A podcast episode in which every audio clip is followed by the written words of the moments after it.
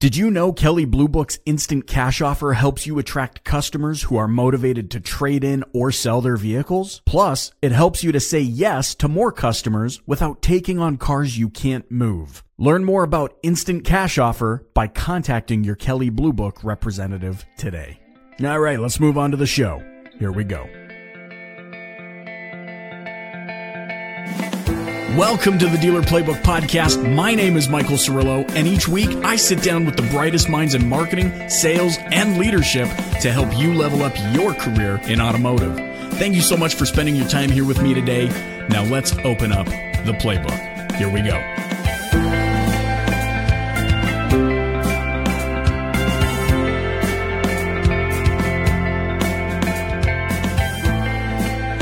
Why does this feel like deja vu, Subi?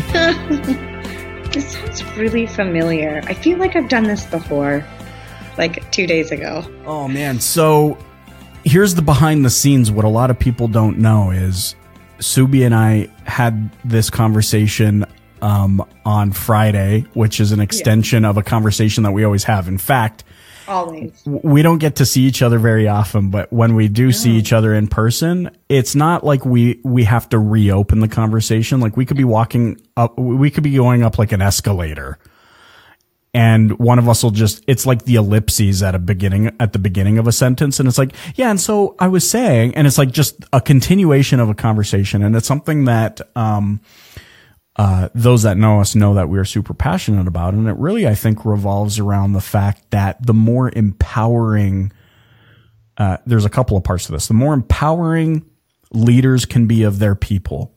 And also on the flip side of that, the more empowering individuals can be of themselves, great things happen. Like this idea that, you know, and we've heard it on past episodes of the DPB where it's like, oh, well, I can't do this because my ownership doesn't buy in, or leaders are going, well, I can't do this because my attrition rate is so high, or, you know, and there's so many of those excuses. But I want to turn this over to you because I know you're somebody that,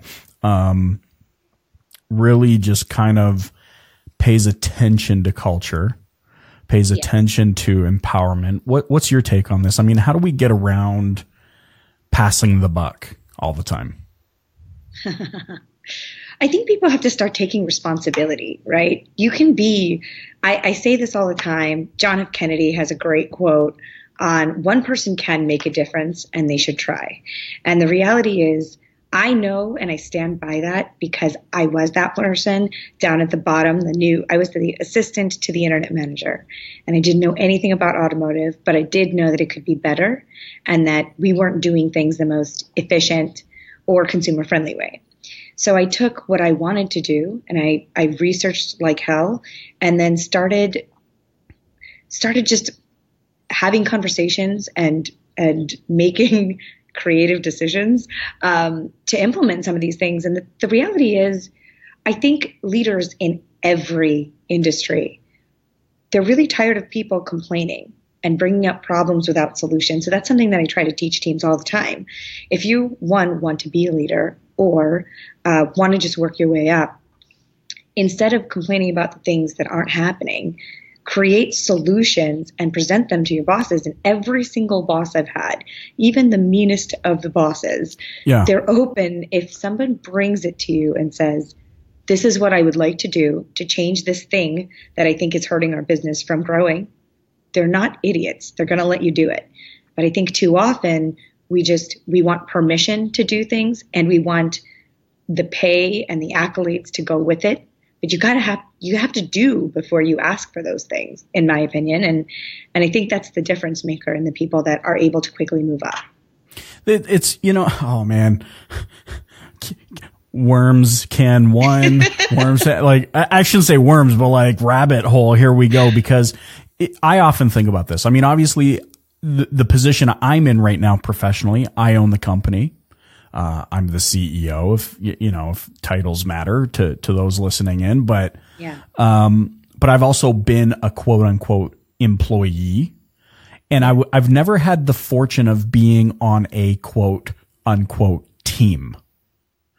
So I've been an employee, do, don't, you know, whatever.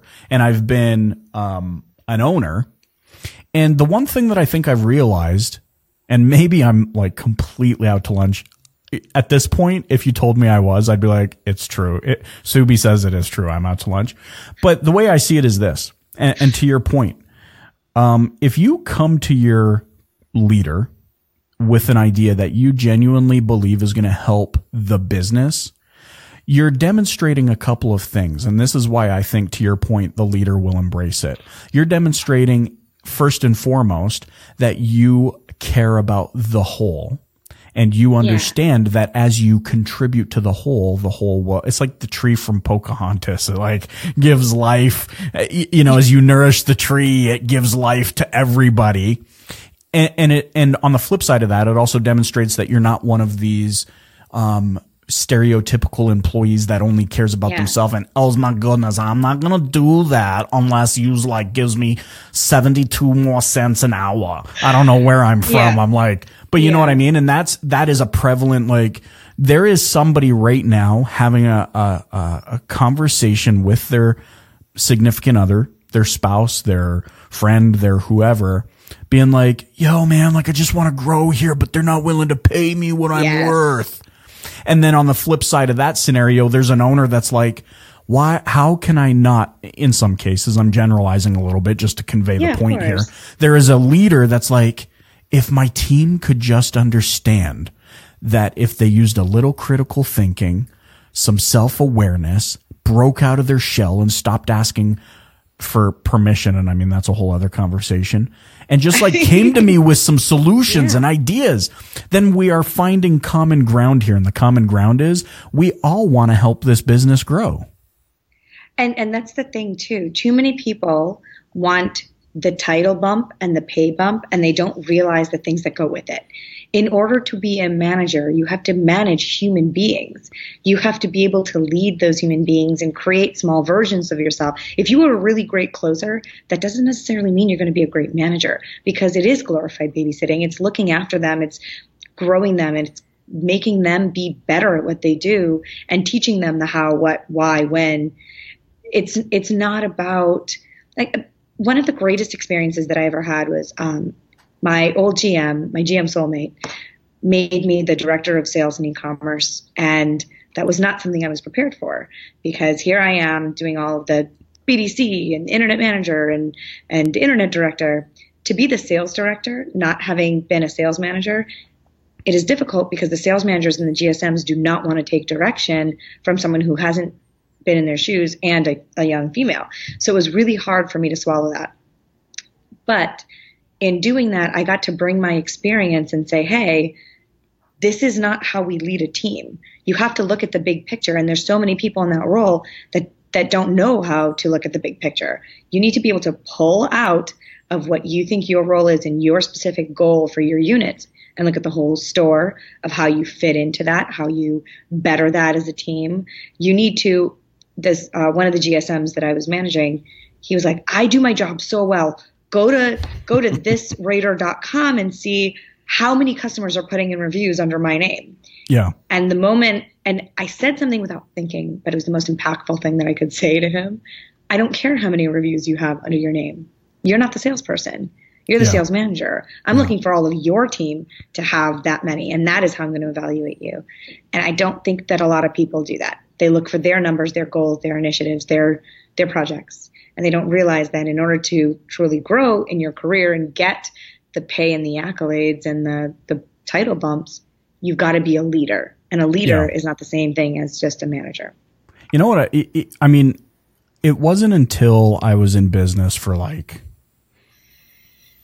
I'm a slow learner, guys, okay? It took me like 5, 6, maybe 7 years to realize why everyone uses sports references so much in business. And it's because they're perfect.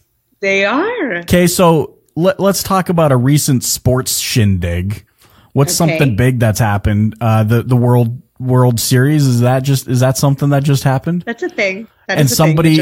Somebody won this and somebody lost this. And by somebody, I mean a whole team lost this. Now think of how ridiculous it would be if Subi and I were sitting here talking about the leader, or i.e. the coach of the team, who's like, yo, man, I'm doing my job right. The numbers line up. Everyone's getting a salary that's worthy of their skill set. Everyone's this. Yeah, but dude, you still lost. Yeah. You lost. You know, and alternately, what if everyone on the field was like, oh, forget, like, I don't care what my leaders, like, I am only going to do what my leader tells me to do. I am not going to, I am going to disregard all of the experience I brought to the table before I joined this team. And I'm never going to approach my leader and say, hey, here's something we saw worked well. It could solve this problem. What do you think? Like, that doesn't happen. The coach gives instruction. The team brings their skill set, you know? Yeah. If you have one player, I think your analogy is if you have one player that's hitting 25 home runs and the team isn't succeeding, that doesn't mean, you know, it's like this.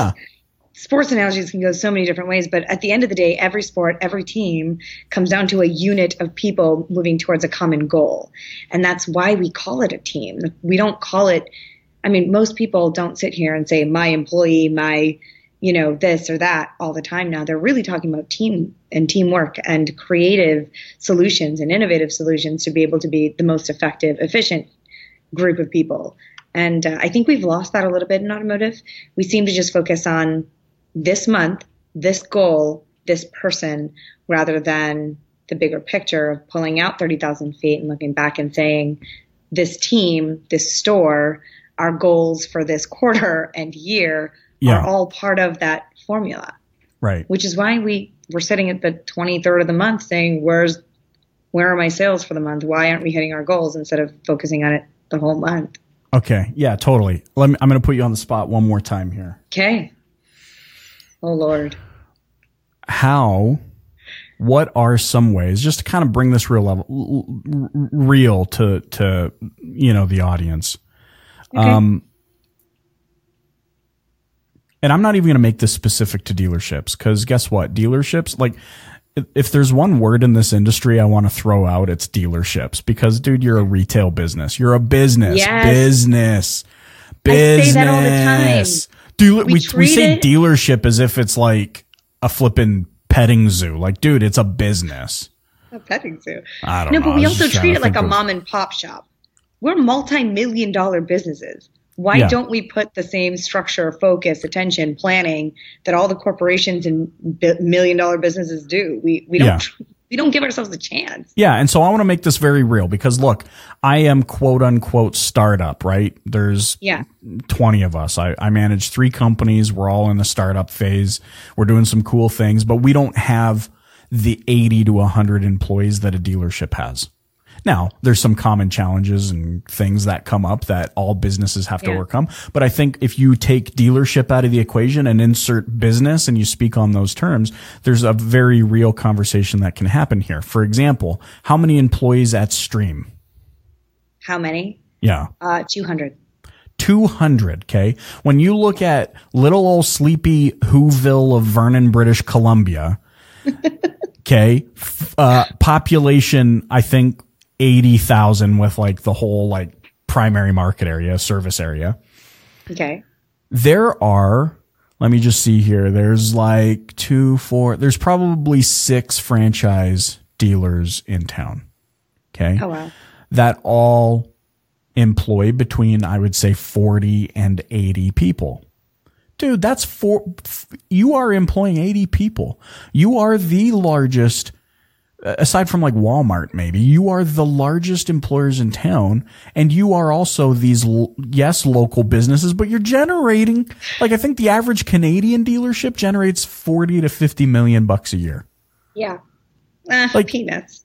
Oh yeah. We're small, we're mom and pop. So speaking in terms of like business and in the context of business, what are some ways that the leaders at Stream for 200 employees, and obviously, like, let's be serious, it's not 100% track record.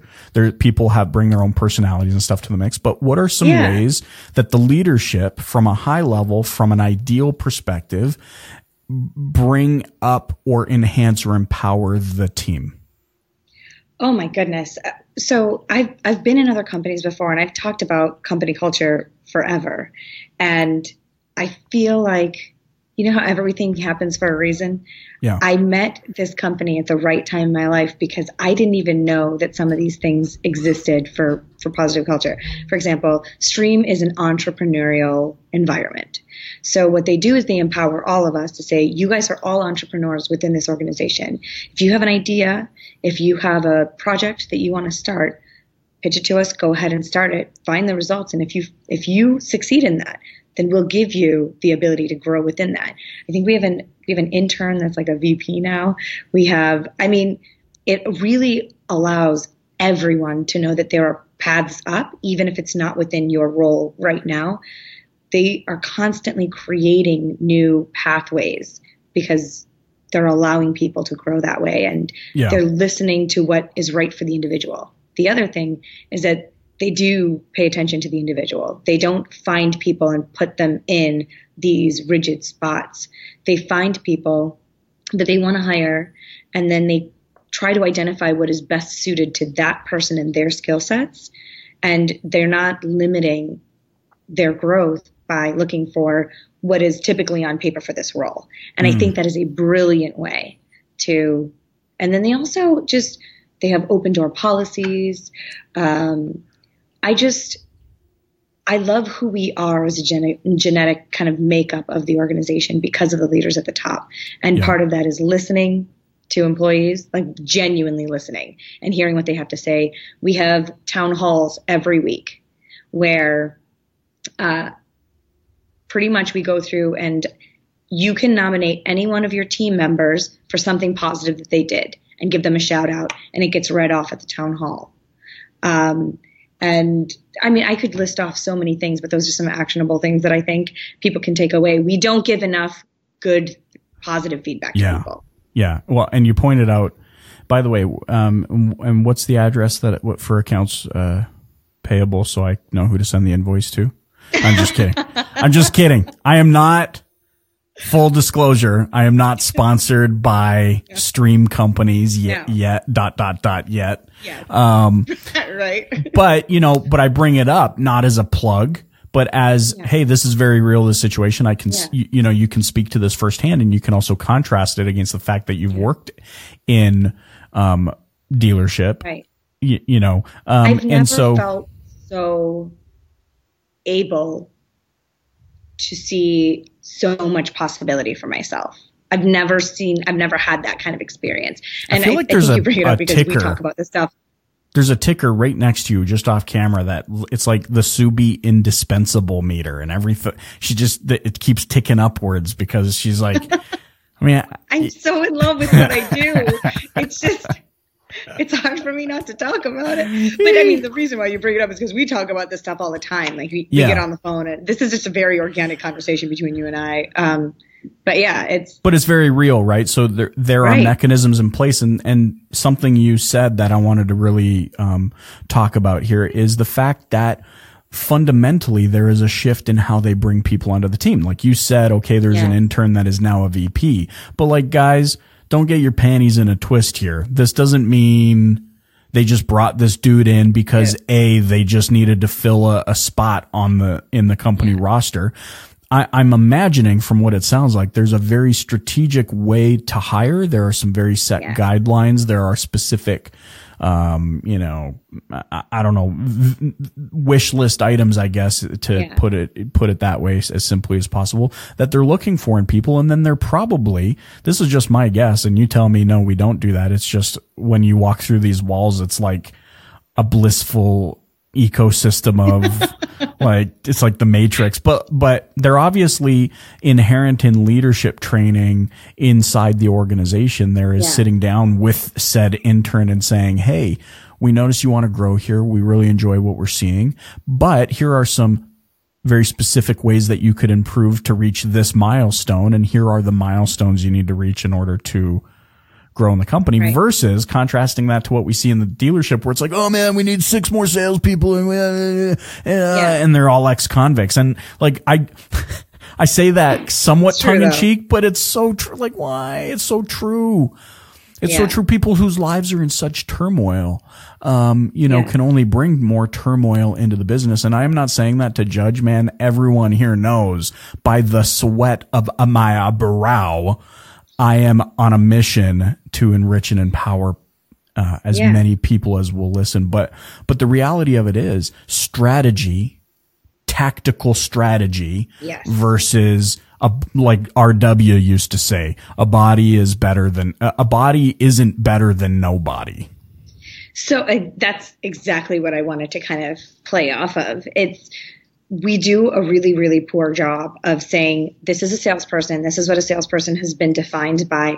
And so let's just get somebody who can do these basic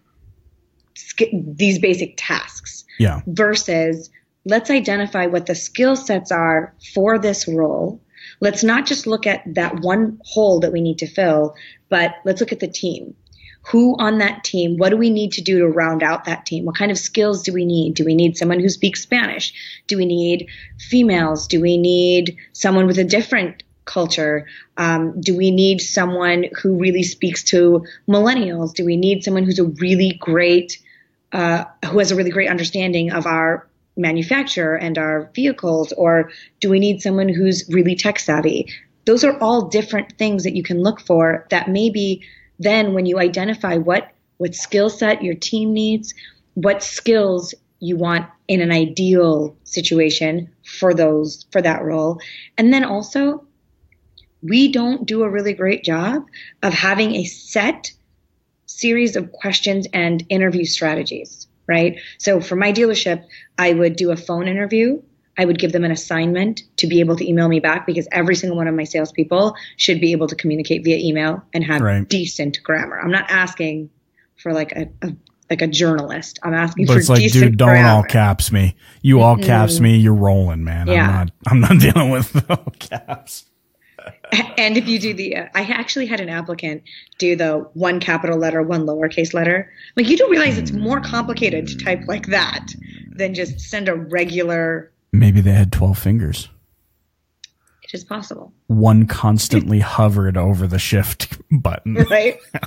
Or 3 hours. Okay, but this brings up a really good point. What would you say to, because here's something that's very real on the side of the fence that I am sitting on, which is I can hire anybody anywhere on planet Earth that has an internet connection. And so this is going to sound really rude, but the gene pool that I can select from to find the ideal. But what do you say to somebody who is in North Battleford, Saskatchewan?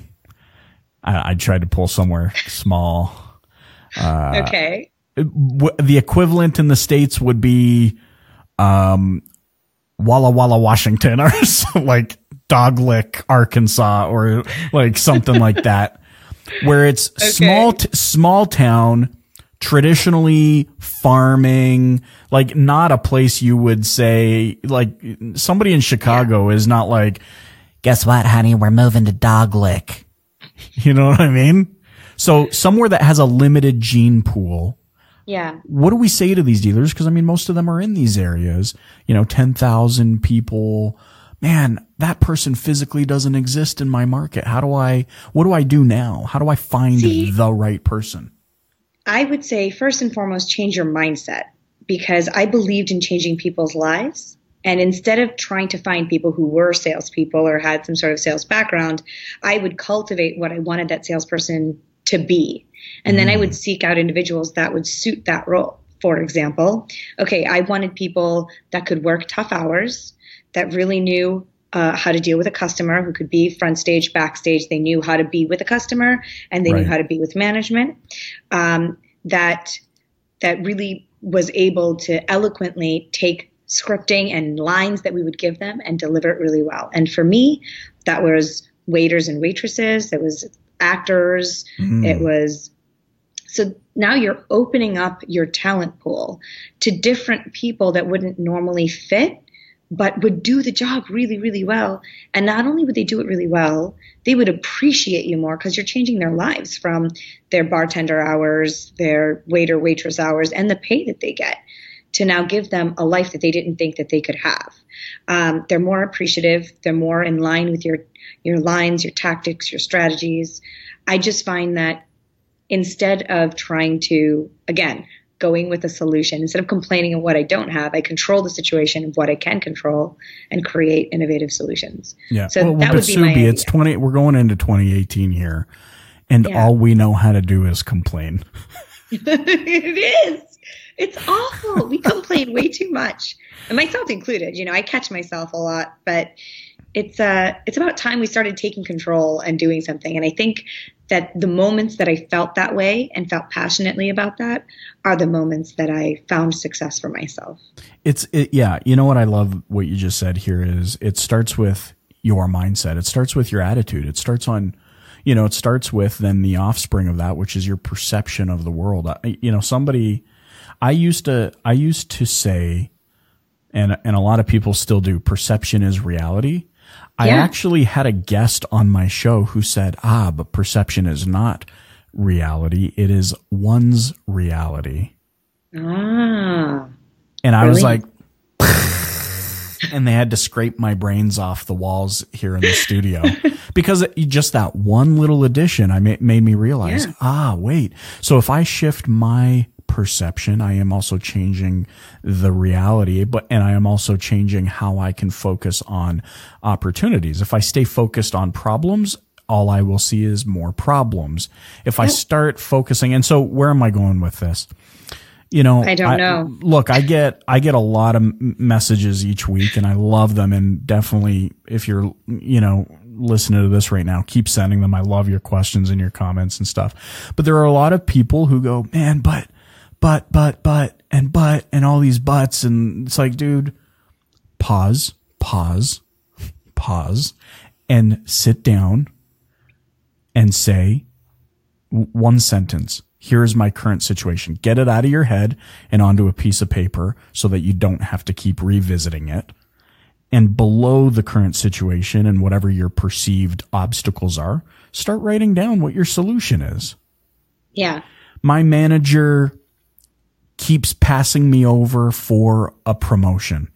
Okay, well, let's get this straight. What was the promotion you wanted? Write it down. Now, in and of yourself, say, what are some of the things I need to show for certain that would make me eligible for this promotion? Write those down. You know, schedule a 15-minute powwow with your leader and get their perception of where they think you could improve. Write it down. That's the exact spot where we need to really hit that home for them, though, because we don't communicate well with our superiors, and that's every industry.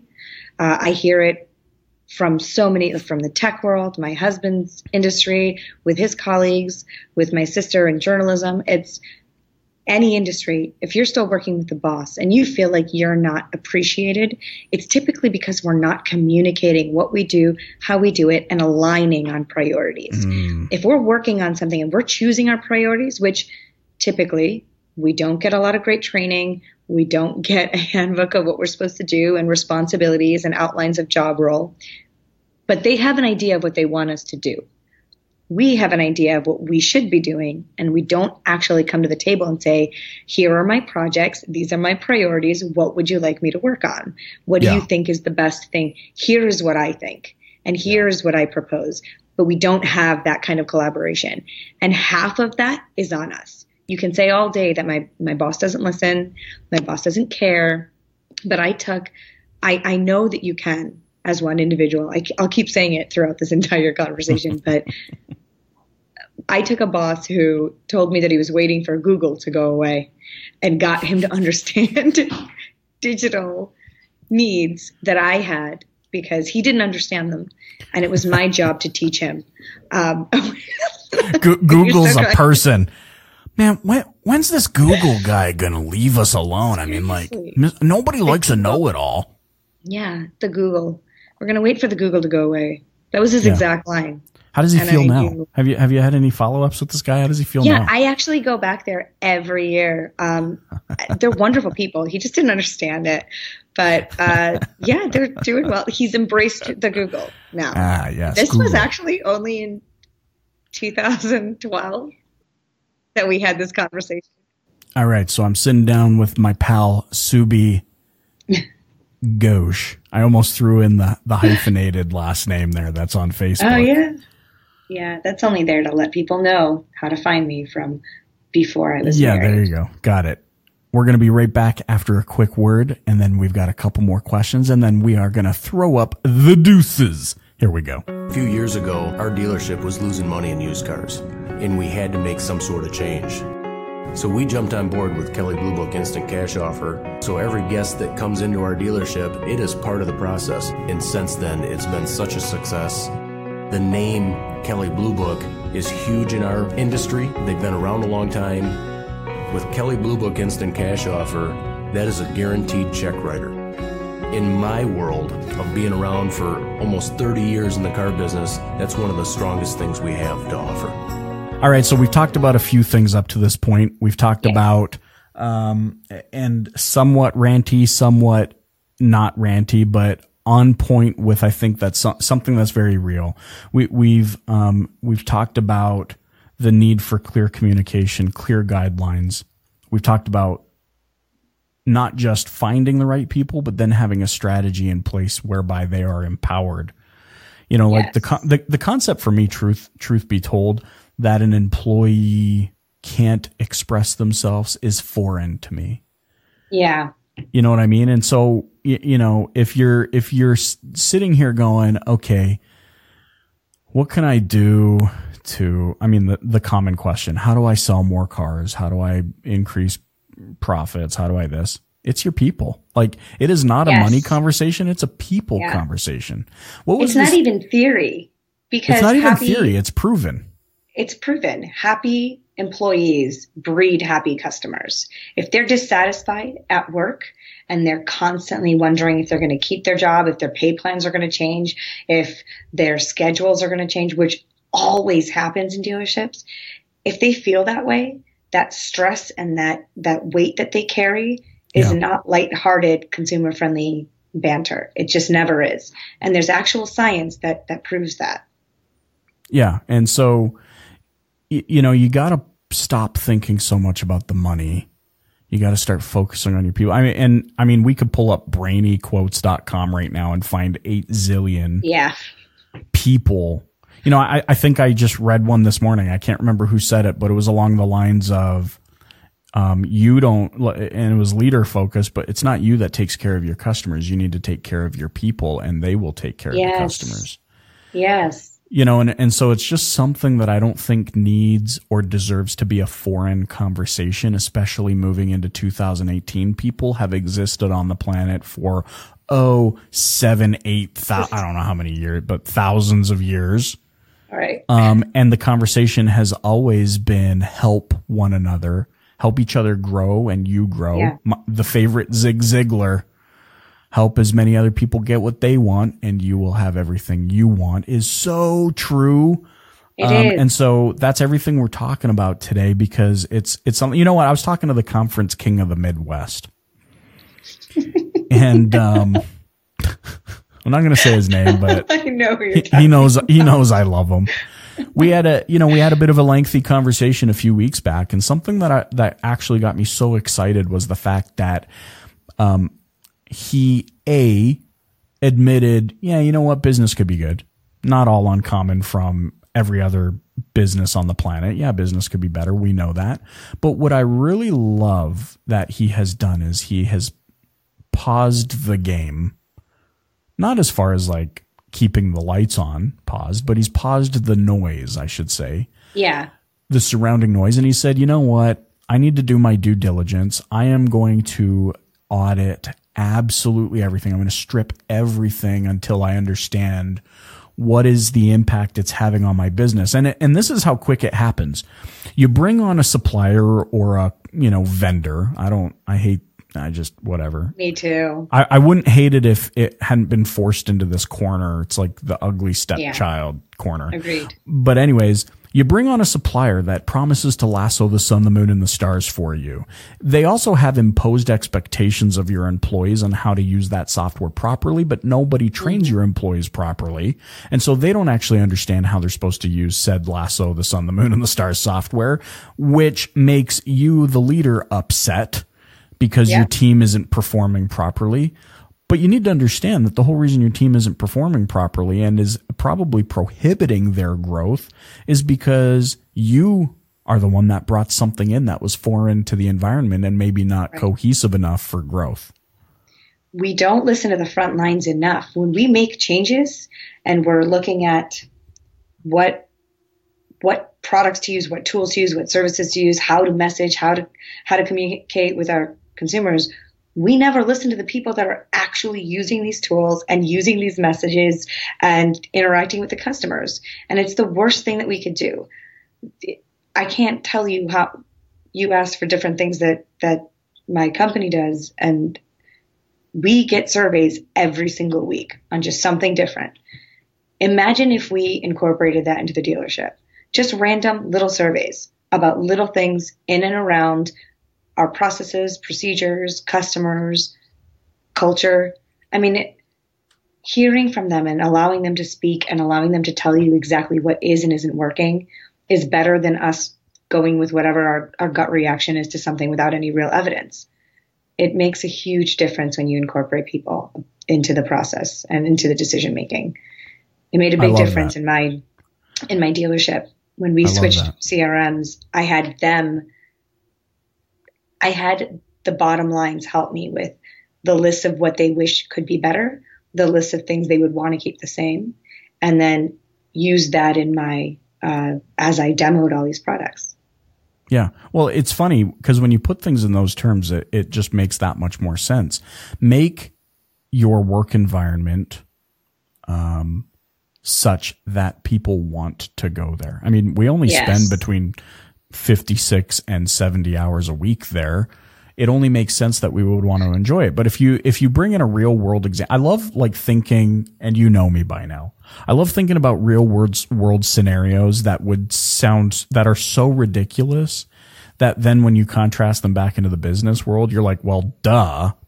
For example, why do people like going on vacation so much?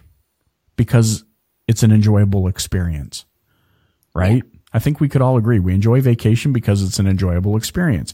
Ah, wait, connection point. If I like going on vacation because it's an enjoyable experience, what could I do to make my work life more enjoyable? Well, maybe you should make your dealership an enjoyable experience. Maybe then people will want to be there. And if people want to be there, they will perform better. Seems simple enough. Oh, 5-minute fix, right? It's a 5-minute fix. Anyways, you know what? I love this conversation. You know, I'm not even going to wrap it up. We're just going to like say bye to each other because we're just going to, the next time we see each other in person, we're going to keep talking about this. But you know what? How can those listening or watching get in touch with you? So you guys can reach me at on Twitter at Subi101. My email is subi.ghosh@streamcompanies.com. And I'm actually going to give you my phone number because I feel like I've only gotten here to the place that I'm at because people freely invested time into me. And if you have anything about leadership, culture, anything at all that I can help you with, it's 716-480-6135. You like how I didn't beep it out? You saw I was getting ready to beep out the numbers. He did that to me the last time we recorded this a couple days ago. Oh, man, Subi, thanks for joining me. You know I love you, and have fun at Stream. And guys, keep the playbook open and dominate.